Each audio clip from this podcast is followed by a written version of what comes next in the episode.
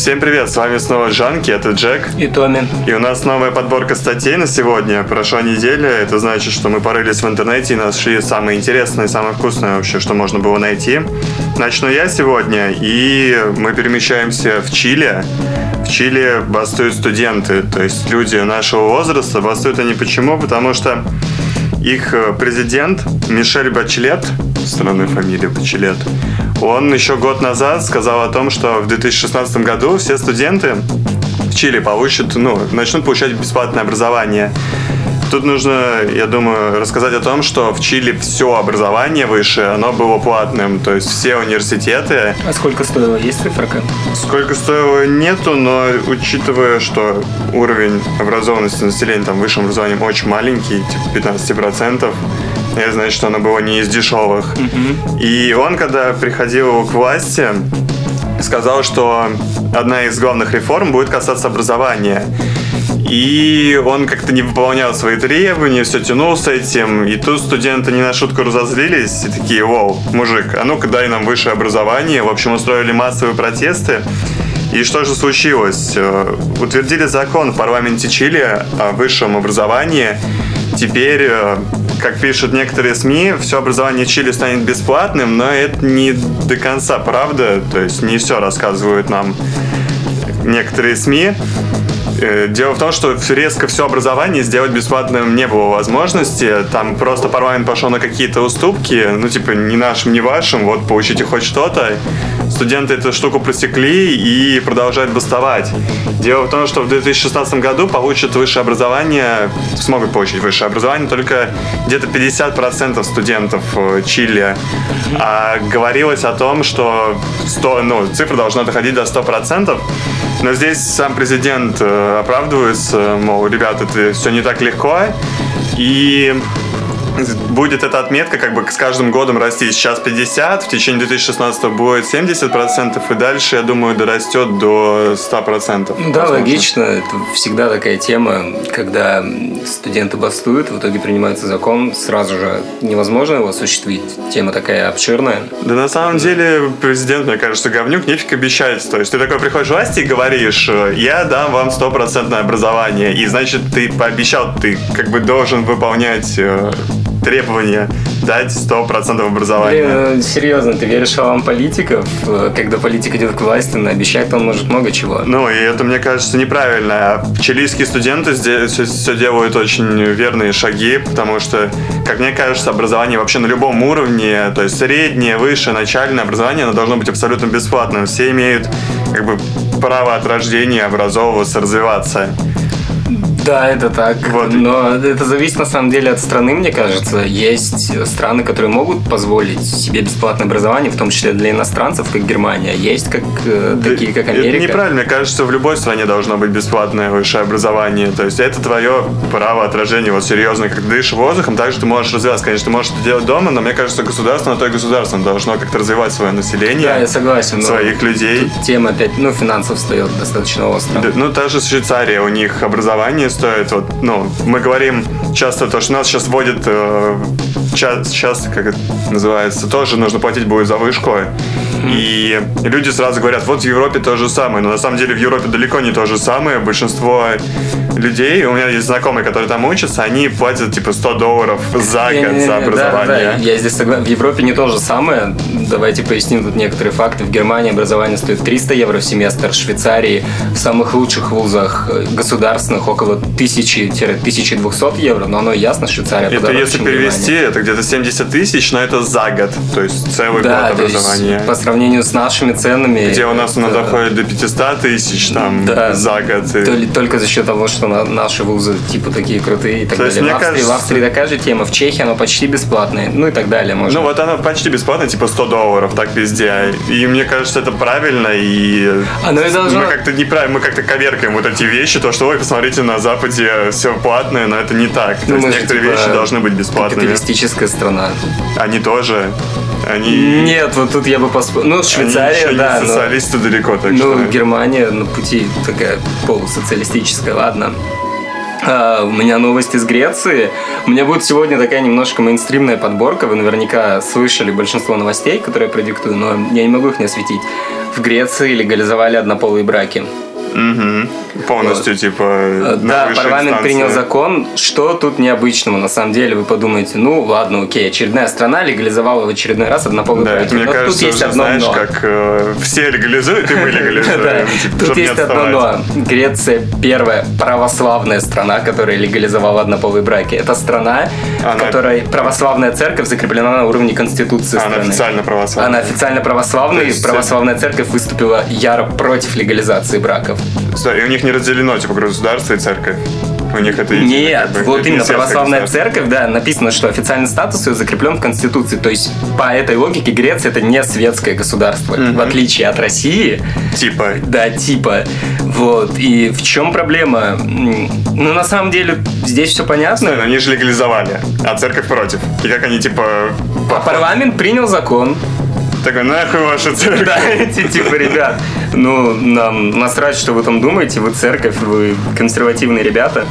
Но э, усыновление детей, насколько я понял, э, однополыми парами пока что запрещено. Я видел очень забавную статистику, тоже какой-то из статей. В Америке, на самом деле, 60-70% э, христиан, которые, ну, действительно там верят в Бога, церковь посещают, они выступили за то, чтобы эти браки были легализованы, как ни странно. То есть они не видят в этом ничего плохого и считают, что это действительно право каждого человека, и церковь тут не может вмешиваться в такие вещи. Да, это очень странно. Ну, я согласен, да.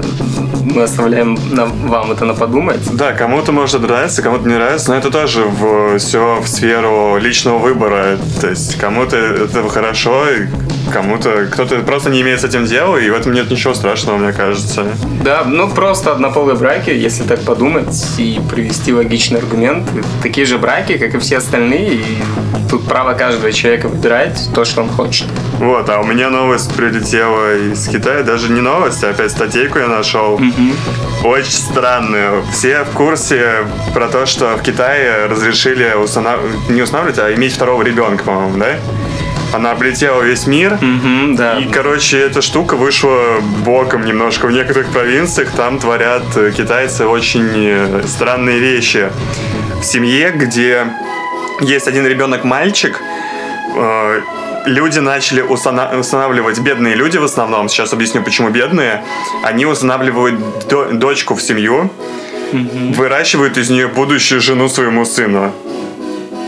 То есть они заранее устанавливают себе жену для сына. Дело в том, что в Китае там приняты вот эти все приданные, там залог за невесту, и он да, иногда очень крупный, а когда ты устанавливаешь дочь себе в семью, эти все вещи отпадают. Они ее выращивают и потом женят своего сына на собственной установленной дочке. То есть, смотри, когда они официально усыновляют ребенка... Э, то есть у них как бы мальчика, два ребенка, да, свой, да, один мальчик они свой. Сначала самого... А, то есть это закрепляется как-то там законодательно, не знаю, то что...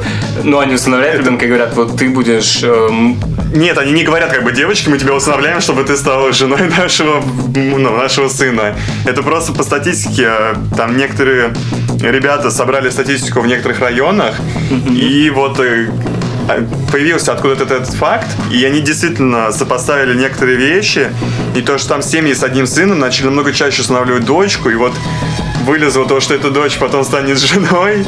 В общем, очень странные вещи творят китайцы, и все ради того, чтобы сэкономить. Это вообще очень странно, когда у тебя в семье есть ребенок, ты усыновляешь второго ребенка, чтобы он стал мужем.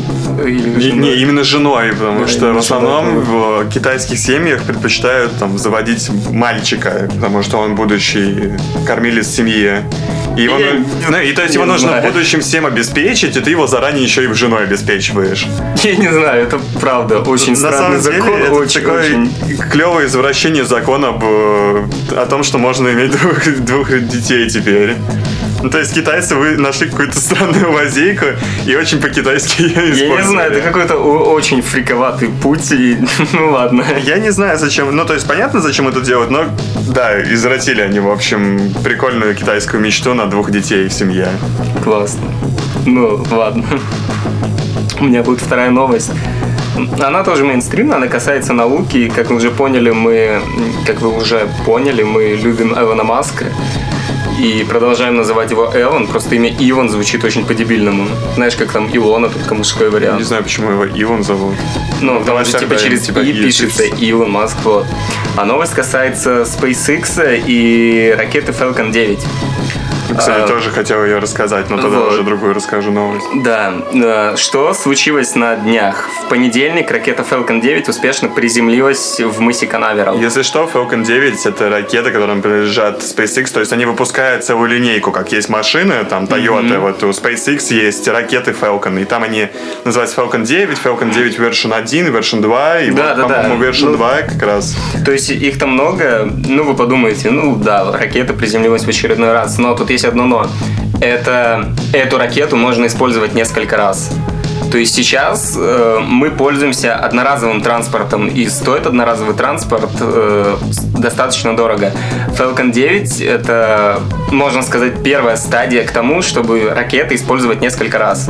Да, то есть у SpaceX был проект с этим, с Драгоном, это вывод mm-hmm. астронавтов на орбиту, и тоже они, сделали, они делают устройства, которые можно несколько раз отправлять в космос, потом возвращать обратно.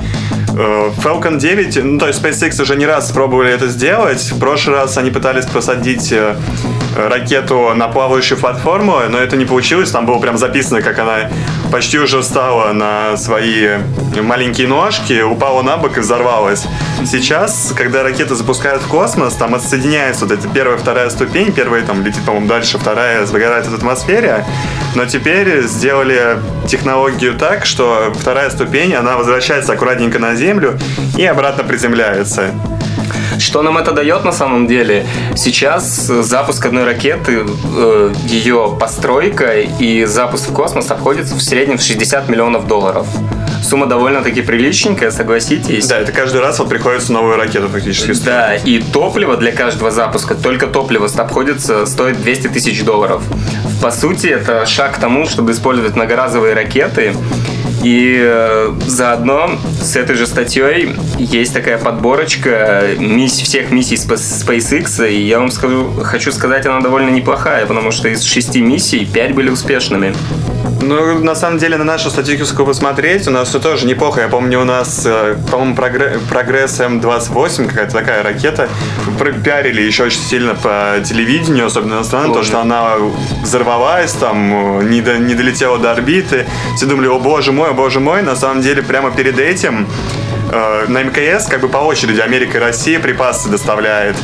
И прямо перед ними, э, перед нашим запуском, Falcon 9, собственно, взорвался. То есть это было впервые в истории, когда два ракетоносителя не долетели до МКС. Ну, я не знаю, мне кажется, все равно у Роскосмоса очень много проблем сейчас.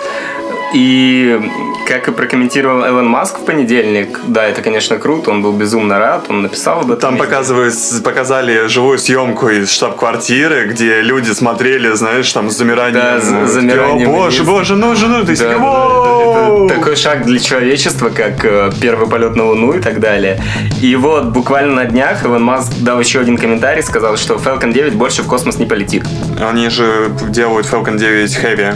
У них нет, нет, не в том дело. Он сказал, да, мы запустили ее, это классно, но вы представьте, это первая, по сути, ракета многоразовая. Я хочу оставить ее как сувенир. На память? Да. Это забавно. То есть, да, он сказал, ну, мы сделали, это классно, но это действительно первая ракета, она станет нашим сувениром. Типа, сделаем другую ракету, вот ее многоразово будем уже использовать. Да. В общем, у SpaceX большие планы. Я еще видел очень, ну, сразу ответ от э, Роскосмоса, по-моему, какой-то ученый написал, что это на самом деле не такой уж большой шаг, то, что, ну да, они вернули вернули, но на самом деле это скостит там 5-10% от стоимости полета. И вот меня просто бросились в глаза эти 5-10%. Ты когда задумаешься о процентах, такой, блин, 5-10 не так уж и много. А когда тебе говорят про сумму 60 миллионов долларов, а потом ты вычитаешь из них 10%, ты понимаешь, что на эти деньги на самом деле можно еще раз 10 эту ракету запустить. То есть в русских СМИ сразу появилась такая инфа, что не так же это и важно, ребят. Ну, подумаешь, ну вернули, но ну, на ну, деле... Это просто опять эта информация. Если Если бы это сделал Роскосмос, все бы русские СМИ рукоплескали и говорили «Классно!» Да, что Ну, типа, мы, мы это сделали. Роскосмос, давайте, но Роскосмос пока ничего такого особо не сделал.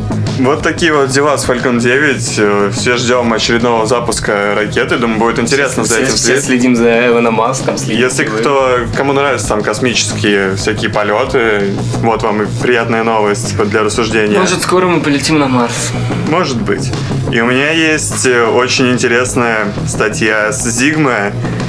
И она опять про медитацию. У меня, по-моему, была уже новость про медитацию, не была. Не, у меня была подборка музыки про медитацию, а теперь у меня новость про медитацию.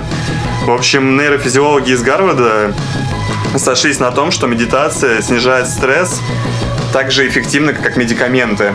Это все проводилось при помощи специальных медицинских исследований, то есть э, группы подбирались, все по правилам, там золотые стандарты выверялись, э, группа которая как бы принимала плацебо, группа, которая занималась медитацией. Дело в том, что там есть специальные коэффициенты эффективности, и если не вдаваться в подробности, просто цифру назову, она э, коэффициент равен 0,3 там, из единицы по эффективности лечения стресса, депрессии и таких очень гнетущих состояний. И все посмотрели на эту цифру, типа 0,3, и что? Ну, там, до единицы еще далеко, не так уж и эффективно. Но интересно, самое, заключается, самое интересное заключается в том, что антидепрессанты и все медикаментозные средства, которые применяются для лечения депрессии, тоже имеют коэффициент 0,3. То есть... э, Тут нужно понимать, что медикаменты, которые сейчас используются для лечения депрессии, для борьбы со стрессом, у них куча побочек, они вызывают жесткие зависимости. То есть антидепрессанты это такой очень Да, если плохой вы- ну, если- способ лечения депрессии. Если вы хотите проникнуться темой антидепрессантов, на самом деле можете по- почитать ту же Википедию, там очень много информации на эту тему. Да, антидепрессанты, да и в принципе вся нейрофарма сейчас, вся психофарма, это такая тема очень-очень-очень двойственная. И самое интересное, как это вообще происходит с антидепрессантами. Обычно вы употребляете какую-то серию одних антидепрессантов, их долго употреблять нельзя, вы пересаживаетесь на другие антидепрессанты, и то есть весь ваш стресс и вся ваша депрессия закрывается огромным количеством таблеток. И теперь ученые доказали уже научным путем, что медитация, причем это не нужно быть крутым йогом или там заниматься медитацией на протяжении 4, 4 лет и более.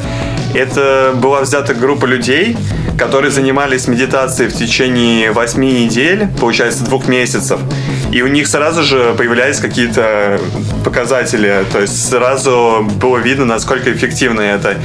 И самое интересное, что это не предел. Дело в том, что медитацию можно сочетать с э, различными психоаналитическими методиками. Без- Да, да, да. И эффективность возрастает там в два раза. То есть у вас уже коэффициент не 0,3, а 0,6. И вот что лучше, лечить э, депрессию, сидя на таблетках, либо уделять какое-то время медитации, внутреннему То самопознанию. есть, да, мы не говорим о том, что медитация это чтобы перейти полностью на медитацию для лечения депрессии, ее можно использовать в купе э, с другими методами. Ну и в принципе касательно этой темы психиатрии, у нас отличается очень подход от того же американского, чем тем, что в России в принципе вся психиатрия основывается на психоформе. Мы применяем сразу препаратики, вам психиатр выписывает препаратики и так далее. На самом деле в Америке происходит то же самое. Они жрут кую- тучу таблеток. Там даже приводились э, статистики, где показывалось, какое количество антидепрессантов потребляют там американские граждане. Я согласен, И там но- почти процентов 10 сидит вот на таблетках. В Америке есть одно но. Э, У них есть врач-психиатр, а есть психотерапевт. Вот психиатр выписывает вам таблетки, а психотерапевт проводит с Психотерапевт вами тоже может беседы. выписывать таблетки. Определенные, да. Но его основная цель проводить с вами беседы. То есть там э, психотерапевтическим беседам уделяется гораздо больше времени, чем у нас. Но у нас оно понятно, у психиатров просто времени нет на то, чтобы их проводить. Нужно писать истории болезней и Просто прочее. записал таблеточки, да, и выдал. Но теперь вы знаете, что есть э, такой способ, как медитация. Я могу даже ссылочки прикрепить. Я тут поинтересовался. Оказывается, есть э, целый раздел, где написаны расписано всякие расписания медитации, всякие лекции, учебы вот по этим всем практикам. И мне кажется, это как оздоровительная штука очень полезная. Даже круче, чем гимнастика. То есть в гимнастике как-то надо напрягаться, а здесь только нужно своими мозгами шевелить и все. Да, ну, и чтобы люди понимали, медитация, да, это не такая штука, когда ты сел и такой сидишь и ни хрена не делаешь. Типа, и залип на втыкаешь часа на полтора. И Нет, это... на самом деле правильную медитацию тоже нужно осваивать, и там очень много способов. Медитации на самом деле можно достичь э, измененных состояний сознания даже. Вот такие вот интересные штуки. Такая, да. Ну, раз ты уж начал про медитацию, про науку, я вторую новость свою добавлю, э, не третью. Э, новость про Марию Перейру. Кто это такая? Это женщина, которая изобрела хирургический клей. И таким образом решила одну из самых старых проблем в хирургии. Что дает хирургический клей? По сути, э, сейчас, чтобы зашить любую рану, отверстие в теле, нужно повреждать его медицинскими швами. Так или иначе. Да, это как штопать штанишки, практически то же самое. Да, то есть, и это единственный способ сейчас, который существует. Э, эта же женщина, она изобрела клей. То есть, этот клей способен заживлять ваши раны, не повреждая ваше тело. Вы подумаете, ну, классно, с одной стороны, э, но в чем здесь прогресс? А прогресс здесь на самом деле огромный, потому что в основном э, ориентировка идет на сердце. Операции на сердце самые, э, одни из самых объемных и трудных. И травматизацию и... там, да, нужно сводить к минимуму. Да, там нужно сводить травматизацию к минимуму. Там сердце прокачивает просто объемный огром крови, и хирургический клей может решить проблему швов и так далее. Плюс э, швы все равно дают, могут дать нагноение, в отличие от клея. Я, кстати, не уверен, вот, э, что клей станет такой панацеей для заживления ранок. Дело в том, что поверхностные раны как раз э, спокойно можно, ну, даже сейчас применяются какие-то биоклеи, а вот э, внутренние органы, дело в том, что они постоянно двигаются. То есть, если ты порезал ногу, ты можешь ее просто забинтовать и оставить в каком-то пассивном состоянии. А то же сердце, тот же кишечник, они постоянно двигаются, и швы механически, как минимум, не дают разойтись ранее. А когда ты клеишь э, клей, собственно, этот биоклей, то есть вероятность, что шов разорвется. Ну, то есть я бы на самом деле постремался сначала этим всем заниматься, то есть да, нужно много мы... опытов провести. Тут нужно действительно провести много экспериментов, но надеемся, если он действительно станет панацеей, будет безумно прям круто. Это прогресс в хирургии, которого не было уже очень давно. Просто дома сидишь, э, порезался ножом и взял, заклеил себе клеем момент. Да, такой, да. Все, все, все в порядке. Да. Вот такие вот дела. У меня, кстати, все. У меня иссякли статейки на сегодня. Э, я могу сделать напоследок два маленьких анонса. Один тоже про развитие. Один с The Village, вы его, наверное, видели. Все российские музеи станут бесплатными для детей до 16 лет. Для детей до 16 лет, но до 16 лет это уже не дети, это типа подростки, там 12-14 ну, тинейджеры. официально, да в чем суть? Ну, суть тут, в принципе, рассказывать нечего, просто это постановление министра культуры. Постановление неплохое, но, э, говоря откровенно, до 16 лет в основном подростков и детей тащат музеи насильно.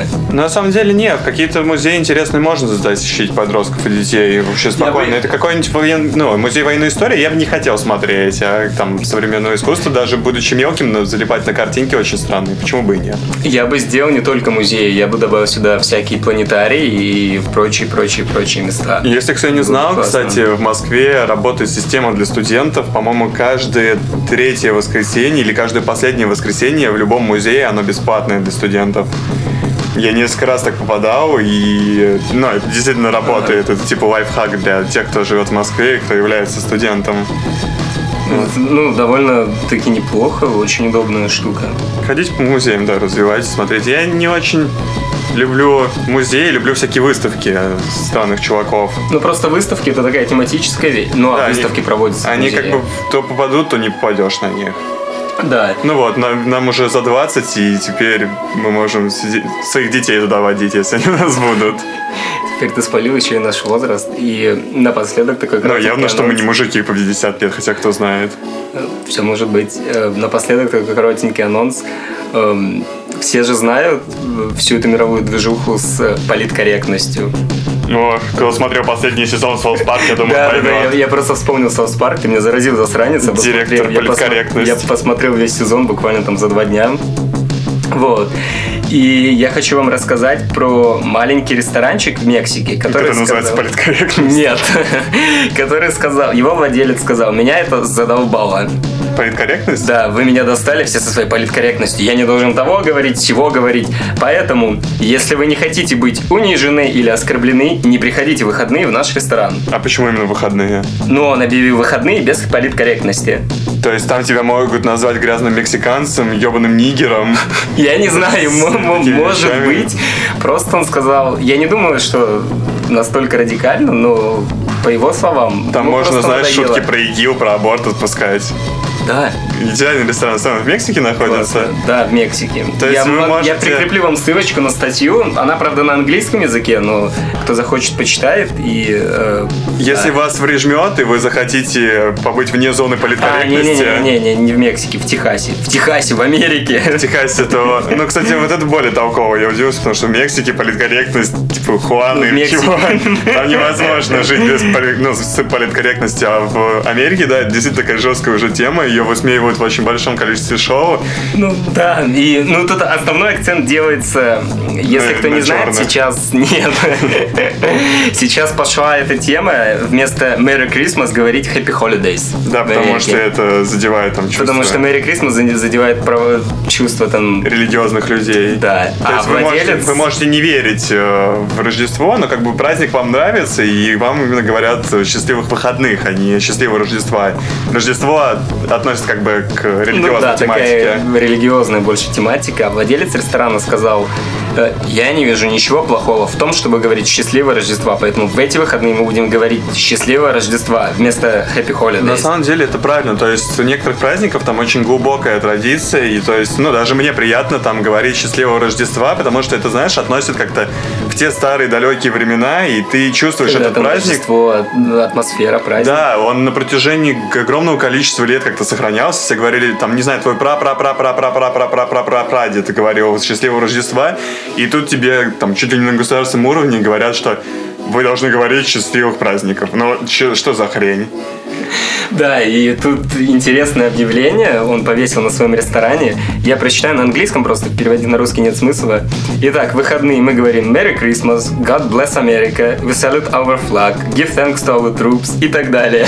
То есть он собрал все самые Да, неполиткорректные... он собрал все самые неполиткорректные объявления и повесил их у себя на двери, и при этом добавил, что, ребят, я еврей, вы не можете объявить меня в политинкорректности. Ну, это очень забавно. Люди борются уже с политкорректностью. Ну, она, правда, просто достала на самом деле. Почему нельзя говорить слово черный? Мы будем говорить слово черный. Почему нельзя что? слово- говорить слово нигер, да? Ну, нигер, ладно, еще мо- можно понять, там, Да это не но оскорбительно, это же прикольно. Если у тебя черный братан, как его не называть негр- негром? Негр, да, но нигер. Мне нравится черный, я буду кликать их черными. Вот такие вот дела. Мы подобрали для вас интересные статьи. Надеюсь, вам понравилось, потому что нам понравилось. один из подписчиков, э, и нас, я, насколько понял, он предложил называть их дайджестом. Я понял, что нужно собирать дайджесты. Вот я не знаю, Отпишитесь, пожалуйста, в комментариях, да, потому что у нас что ты имел в э, виду, потому что ты написал в кавычках. разошлось мнение, то есть это нам э, статьи, вот эти подборки называют дайджестом, просто дайджест это именно выписка, когда люди сами такие смотрят статейку, там фигово тучи ссылочек, и можно это все посмотреть. Либо называть сами подборки дайджестом. Но Но я в любом случае, сама идея нам понравилась. Но нам нравится именно, да, составлять их, вот эти листы выкидывать, потому что если вы какие-то будете по марке находить, то есть мы иногда лажаем, это мы не скрываем. Если вы находите эти лажи, вы можете нам о них писать в сообщения, которые у нас появились теперь справа в паблике, и нам об этом сообщать.